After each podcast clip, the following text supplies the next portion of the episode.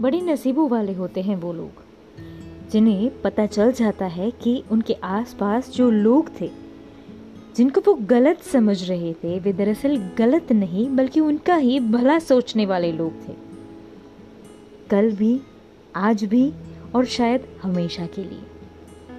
और वो भी बिना खुद की परवाह किए, खुद तपिश में जलकर वो तुम्हें सोना बना रहे थे। सच बताऊँ बहुत कम लोगों को खुदा ऐसे लोगों से नवाजते हैं मेरी मानिए तो जनाब ऐसे लोगों को जट से पहचान लीजिए जिंदगी और भी आसान बन जाएगी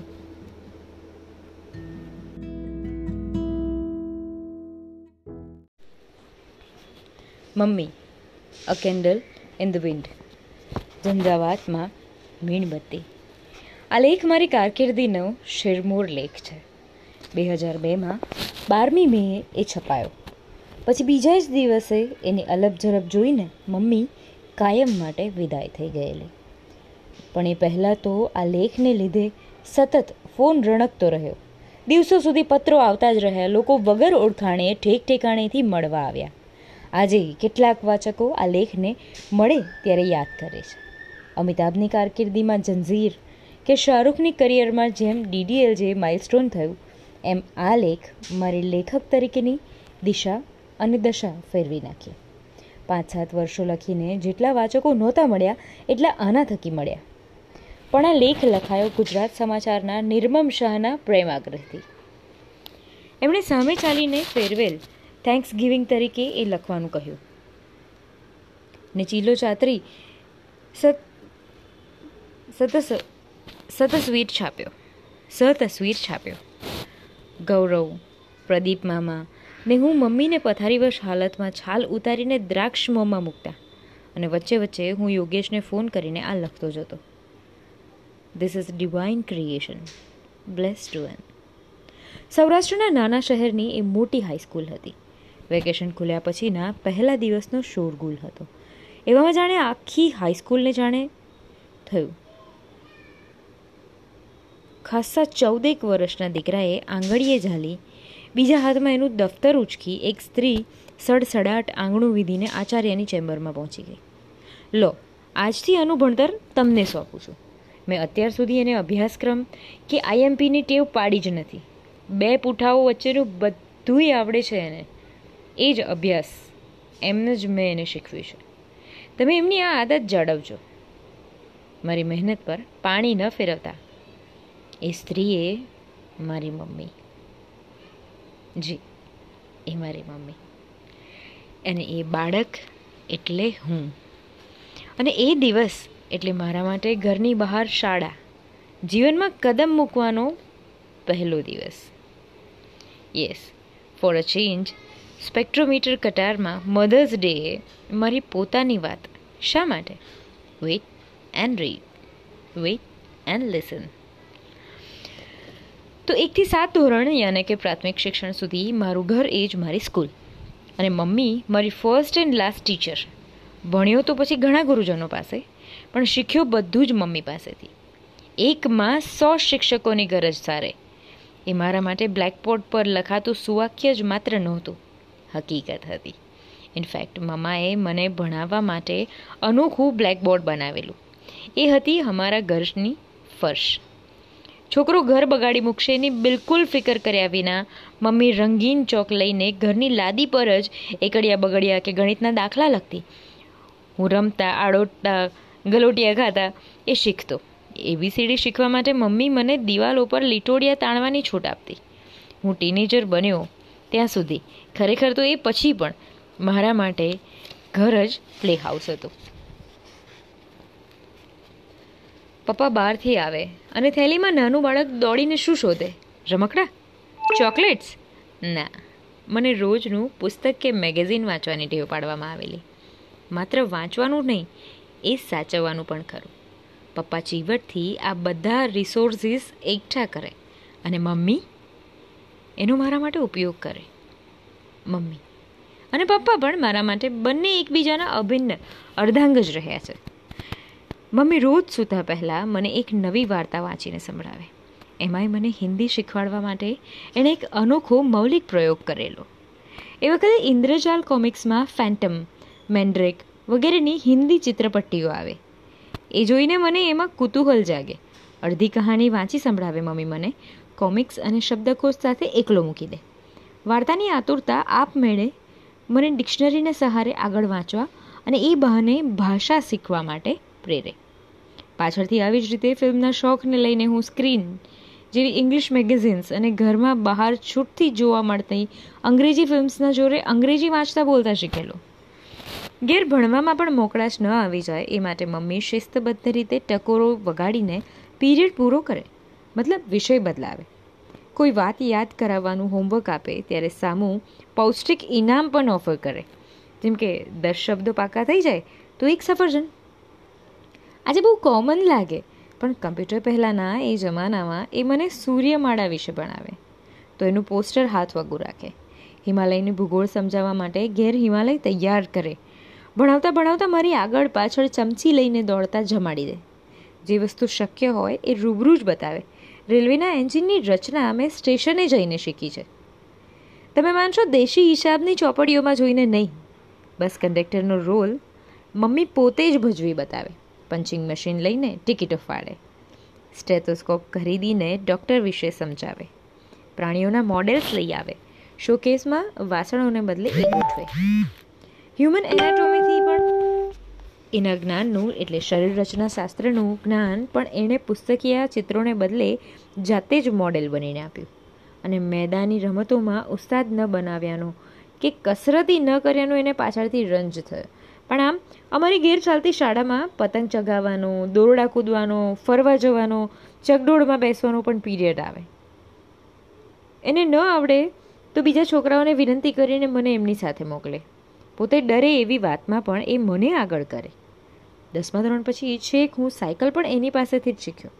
મને એકલતા લાગે ત્યારે એ મને ખુલ્લા મેદાનોમાં હાથ ઝાલીને લઈ જાય. આવી રીતે ઉછરેલ બાળક કોમ્યુનિકેશનમાં કાચું રહે? એવી ઘણાને બીક લાગતી હતી પહેલાં. પણ મમ્મીનો છલોછલ આત્મવિશ્વાસ અને લોખંડી મનોબળથી સામાન્ય રોકડું પરખાવી દેવાની ટેવ મારામાં આવી ગયેલી. એક દિવસ હું સ્કૂલે જતો થયો. કારણ કે ગોંડલ જેવા નાના ગામમાં સ્થાયી થયા પછી મને ઘેર ભણાવવાનો નિર્ણય જોશમાં નહીં, પણ હોશમાં લેવાયેલો. એ પાછળનું કારણ? સિમ્પલ. બાળક સામાન્ય રીતે પહેલી ગાળ ક્યાંથી શીખે છે? ઘરમાં તો કોઈ એવું શીખવાડતું નથી. બાળકના સંસ્કાર અને કુસંસ્કાર બંનેનું ઘડતર સ્કૂલે કે શેરીમાં જ એક સાથે થતું હોય છે. મારા મધ્યમ વર્ગીય માતા પિતાએ સારા અને ખરાબ વચ્ચેનો તફાવત પારખાવાનો વિવેક હું સમજી અને કેળવી શકું. ત્યાં સુધી મને એ માતા પિતાએ એ માહોલમાંથી દૂર રાખવાનો નિર્ણય લીધેલો. વિક્રમ સારાભાઈની જેમ અમે ઘેર ટ્યુશન નહોતા રાખ્યા. એમ જ કરવું હોય તો પછી સ્કૂલ શું ખોટી? મને પસંદગીની બુદ્ધિ શીખવાડીને પૂરી આઝાદી આપી દેવાય જિંદગી તમારી છે, તો નિર્ણય મારા જ હોવા જોઈએ એવો મમ્મીનો સિદ્ધાંત. જિંદગી મારી છે, તો નિર્ણય પણ મારા જ હોવા જોઈએ એવો મમ્મીનો સિદ્ધાંત. પ્રતિબંધનું તો નામ જ નહીં. સામાન્ય રીતે ઘણા સંતાનોને છૂટ મળતી હોય છે. પણ એની પાછળ મા બાપની લાગણી નહીં, પણ સંતાનને દેવાના સમયને દેવાના સમયનો અભાવ, વ્યસ્તતા કે બેદરકારી કારણભૂત હોય છે. માટે મને સ્કૂલે મોકલતો કર્યો. એ પહેલાં પણ વગર ભણાવીએ મમ્મી ઘણું ભણાવે. કેટલીક ખાસ વિચારધારાઓ મહાપુરુષોની ફિલસૂફીઓ કરતાં એના આચરણમાંથી હું બધું શીખ્યો. એ પોતે આસ્થાવાન. પણ કદી જે જે કર, અંકલને ડાન્સ કરીને બતાવ, એવા કૃત્રિમ પ્રદર્શનો એને મારી પાસે મારા માથે થોપ્યા જ નથી. અને એને જ લીધે હું ધાર્મિક બન્યા વિના બધા ધર્મોના લેખાજોખા લેતો થયો. હું પુખ્ત ન થાઉં ત્યાં સુધી આ બાબતમાં એણે પાટી જાણી કોઈ હું જ્યાં સુધી પુખ્ત ન થાઉં ત્યાં સુધી આ બાબતમાં એણે પાટી જાણી જોઈને કોરી છોડેલી. મમ્મી પોતે ખુદ નાનકડા ગામડાના પટેલ કુટુંબમાંથી એકલ પંડે ક્રાંતિ કરીને એકલી વિદ્યાનગર ભણેલી. જયામાંથી જયશ્રી બનવાની એ યાત્રામાં એણે ખુદની મરજીથી આજથી તેતાળીસ વર્ષો અગાઉ આંતરજ્ઞાતીય લવ મેરેજ કરેલા. એ પણ વિધિઓ વગર. કોર્ટમાં. આજની તારીખ સુધી અમારા ઘરમાં મારા અને મમ્મી પપ્પાના ઓરડાઓ જુદા નથી. ઘેર ભણવાથી એજ્યુકેશન ન મળે, તો પણ અટેચમેન્ટ મળે છે એક્સપિરિયન્સ બોલતા હે બસ. બહારનું કે બજારનું ખાવાનું પણ ક્યારેય નહીં. જે ગમે તે સ્વાદિષ્ટ વાનગી ઘેર જ બનાવવાની. સોના મતલબ ગોલ્ડ. એનો પણ એને મોહ નહીં. સુવર્ણ ન પહેરવાનું, જાણે વ્રત. એના ઘરેણામાં ખર્ચાય એ પૈસામાંથી એણે કાચું સોનું ખરીદ્યું. જેના ભાવો બજારમાં કદી ઉંચકાતા નથી એવા પુસ્તકો અને સામાયિકો. બાળક પણ એકે હજાર ગણીને એક જ રાખ્યું. મને ઘેર ભણાવવાના નિર્ણયની સાથે જ મમ્મીએ સરકારી નોકરીનો ફૂલ ટાઈમ નોકરીનો ફૂલ ટાઈમ જોબ છોડી દીધેલો. મને ઘરે ભણાવવાના નિર્ણયની સાથે જ મમ્મીએ સરકારી નોકરીનો ફૂલ ટાઈમ નોકરીનો ફૂલ ટાઈમ જોબ છોડી દીધેલો. પણ મારા જીવન ઘડતરનો લાઈફ ટાઈમ જોબ શરૂ કરી દીધેલો. જગતની બધી મમ્મીઓ માટે મુખ્ય ગણાય એવી સંતાનના વિચારો, સંસ્કારોના સર્જન, સમાન શિક્ષકની ભૂમિકા જેવી પૂરી થઈ એવી તરત જ એ મારી સહાયકની બીજી ભૂમિકામાં ગોઠવાઈ ગઈ. હું નાનો હતો ત્યારે મમ્મી મને ભણાવવા રંગીન ચિત્રો કાપીને એને ગોળ ફરતા પૂઠા પર ગોઠવીને બાયોસ્કોપ બનાવી દેતી. હું મોટો થયો પછી એ મને મનગમતા લેખોના કટિંગ્સ કાપી એની ફાઇલ્સ બનાવવા લાગી. આમ જુઓ તો મારું ઘર એવરગ્રીન કબાડખાનું. અને મારી મમ્મી રેફરન્સ લાઇબ્રેરિયન જ્યાં ત્યાં છાપાઓ, પુસ્તકો મેગેઝિન્સના દૂધ ભરેલા બે શુમાર ખડકલા. હું વાંચવા ખરીદવામાં પાવર દો પણ સાચવવામાં આજેય કાચો. મમ્મીને મોટાભાગની સામગ્રીમાં રસ ન હોવા છતાં મને ગમે એટલું બધું જ સાફસૂફ કરીને વિષયવાર તથા તારીખવાર ગોઠવે. એના કપડાના કબાટમાંથી, એના ડ્રેસ, સાડી તો એ આમ પણ ઓછી જ પહેરતી. બહાર આવતા ગયા અને મારી બુક્સ, કેસેટ્સ ગોઠવાતી ગઈ. રસોડાના પીપળામાંય પુસ્તકો ચડે આ બધું સમર્પણ, હરખ અને સ્નેહથી, લાચારીથી નહીં. કોઈ પૂછે તો મજબૂરને બદલે મગરૂર થઈને કહે, મારા જઈનો આ ખજાનો છે. એને ક્યાં બીજું કોઈ વ્યસન છે? એનું હું ના રાખું તો કોણ રાખે? બાય ધ વે પોતે ચા પણ ન પીવે તો સંતાનમાં વ્યસન ક્યાંથી આવે? સંતાનોને સેલિબ્રિટી બનતા બધાને જોવા છે. પણ એ માટેની તપસ્યા તો કરો. એ નાના ગામના મિડલ ક્લાસ કુટુંબમાં શક્ય છે, ખરું? જોઈએ ફક્ત વિલ વિઝન એન્ડ ડિવોશન ઈચ્છા, દ્રષ્ટિ અને નિષ્ઠા. મારી સફળતા જો ફિલ્મનો પડદો હોય, તો એનું પ્રોજેક્ટર મારા મમ્મી પપ્પા છે. મારા કમ્પ્યુટર કરતાં એ મને વધુ સહેલાઈથી માહિતીનો ઢગલો કરી દે મારે માત્ર હુકમ કરવાનો. થાકી પાકી મમ્મી ઓફકોર્સ પપ્પા પણ, મધરાતે ઉઠીને જોઈતી સામગ્રી થાક વિના આનંદથી હાજર કરી દે. મમ્મી કોણ શું લઈ ગયું તેની પણ નોંધ રાખે. ઉઘરાણી પણ કરે. હું પૈસા ખર્ચવામાં અણઘડ. એ પાઈ પાઈનો હિસાબ રાખે. હું સૂતો હોઉં કે ટીવી જોતો હોઉં ત્યારે મને ખલેલ ન પહોંચે. એ માટે મમ્મી પોતે અડખામણી થઈને રીતસર દરવાજે પહેરો ભરે. અને મને વાંચવા, ફિલ્મો જોવાનો મબલક સમય મળે. મદદગારી એવી કે મારી મહેફિલ જામી હોય તો મારા મિત્રોને બેસાડીને પોતે જમીન પર સૂઈ જાય. શિક્ષક અને સહાયક. પછી મારી હવે મમ્મીનો સ્પેશિયલ રોલ જે ઘણી મમ્મીઓ ભજવતા ભૂલી જાય છે. મમ્મી એટલે મારી પ્રિય સખી. પ્રેમના લેખો લખતો હોવા છતાં એક સિવાય મારી કોઈ ગર્લફ્રેન્ડ નથી. My only girlfriend is my mummy any friendship એવી કે મને ગર્લ સાથે ફ્રેન્ડલી રહેવાનો આગ્રહ કરી શકે. સંતાન. અને એમાંય એકનું એક સંતાન પુખ્ત થઈ ગયા પછી મોટે ભાગે મા એની કસ્ટડિયન રખેવાળ બની જાય. પણ મમ્મી મારી કમ્પેનિયન જોડીદાર બની.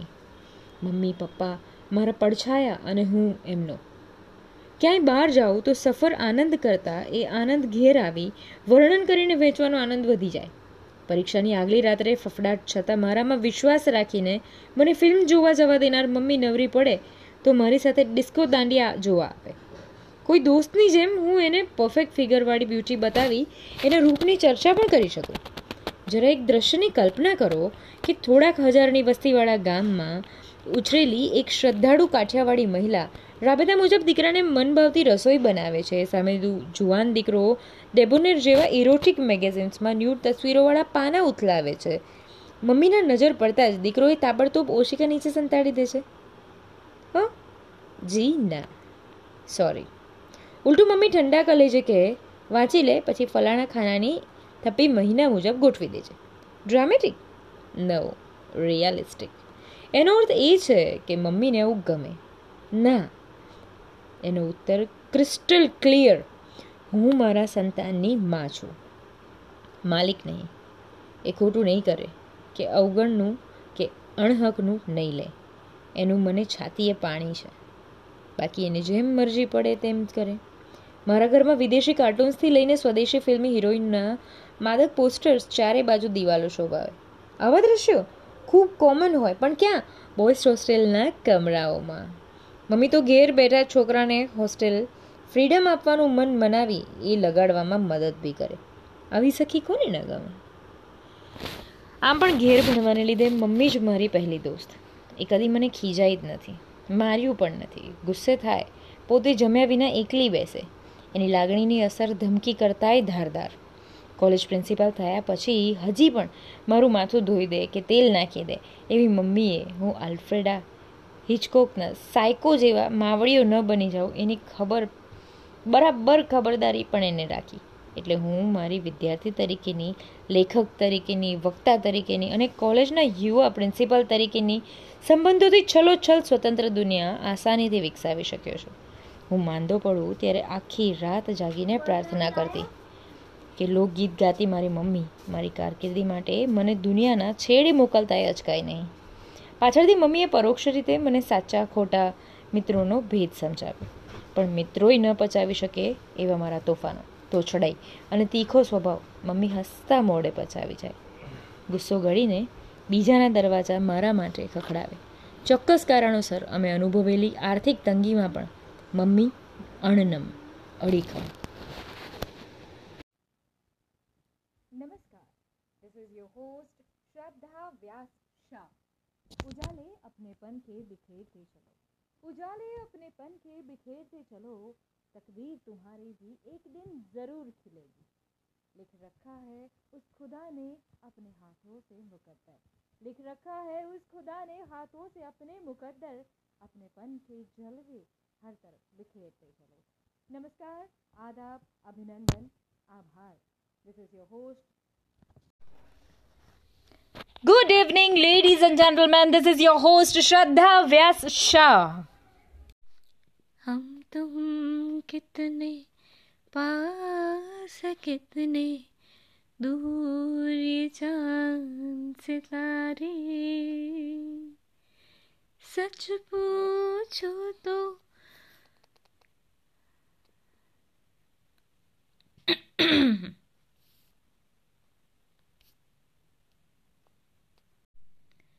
हम तुम कितने पास कितने दूर जान से तारे सच पूछो तो मन को झूठे लगते हैं ये सारे। मगर सच्चे लगते हैं ये धरती ये नदियाँ ये रहना और तुम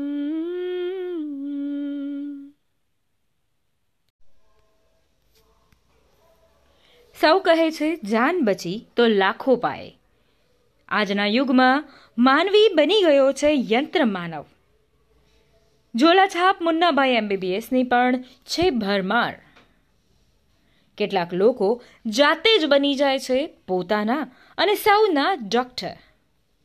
વૈદ્યને નામે ઊંટ વૈદ્યો તો ગણ્યા ગણાય નહીં. હેલ્થ હશે તો જ વેલ્થને ટકાવી શકાશે. શારીરિક તકલીફોને દૂર કરો, તજજ્ઞ તબીબોની સલાહ દ્વારા. સાચો તબીબ જ આપશે તમને સાચી અને સંપૂર્ણ સલાહ. કોઈ પણ ઈલાજના નિદાન માટે અમે છીએ આપની સાથે. હવે થશે દુઃખની દવા, સંપૂર્ણ સચોટ.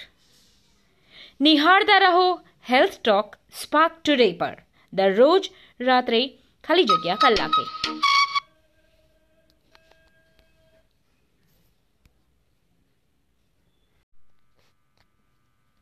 કેટલા બધા લોકો સવાલો પૂછતા હોય છે. ઇન્ટરનેટ પર સર્ચ કરતા હોય છે. કવિતા કેવી રીતે લખાય? કવિતા કેવી રીતે રચાય?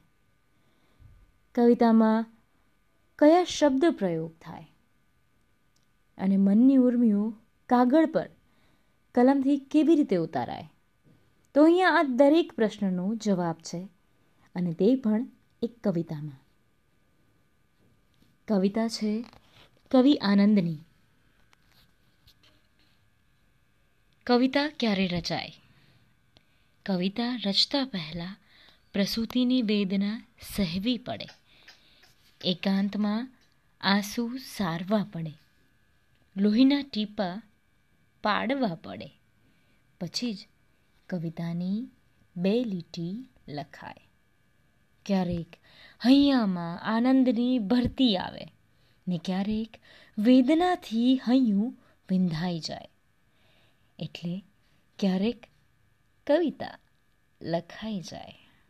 જેનું દિલ ધબકતું હોય અને દિલના એ ધબકારને જે શબ્દોમાં ઉતારી શકે, એ જ કવિ કહેવાય. છે ને સરસ મજાની કવિતા? આ છે દિવંગત કવિ શ્રી કવિ આનંદની કવિતા. શાંતિનિકેતન સાધના કેન્દ્રમાંથી તેમના પુસ્તક આપ મેળવી શકશો. કવિ આનંદની બીજી એક સરસ મજાનું મુક્તક, હું અવકાશી પંખી, મારું સરનામું શું આપું? નિષ્દિન લેવા ચહું, બાથમાં આસમાન હું આખું. હું અવકાશી પંખી. આ પુસ્તકનું નામ છે, હું અવકાશી પંખી જેમાંથી કવિની અપ્રગટ એકસો આઠ રચનાઓ લેવામાં આવી છે. કવિ શ્રી આનંદ એટલે કે મુનિશ્રી મુનિચંદ્રજી મહારાજ. આ કવિતા તમને કેવી લાગી અને કવિતા લખવા માટે શાની જરૂર છે એ કદાચ હવે તમને સમજાઈ ગયું હશે.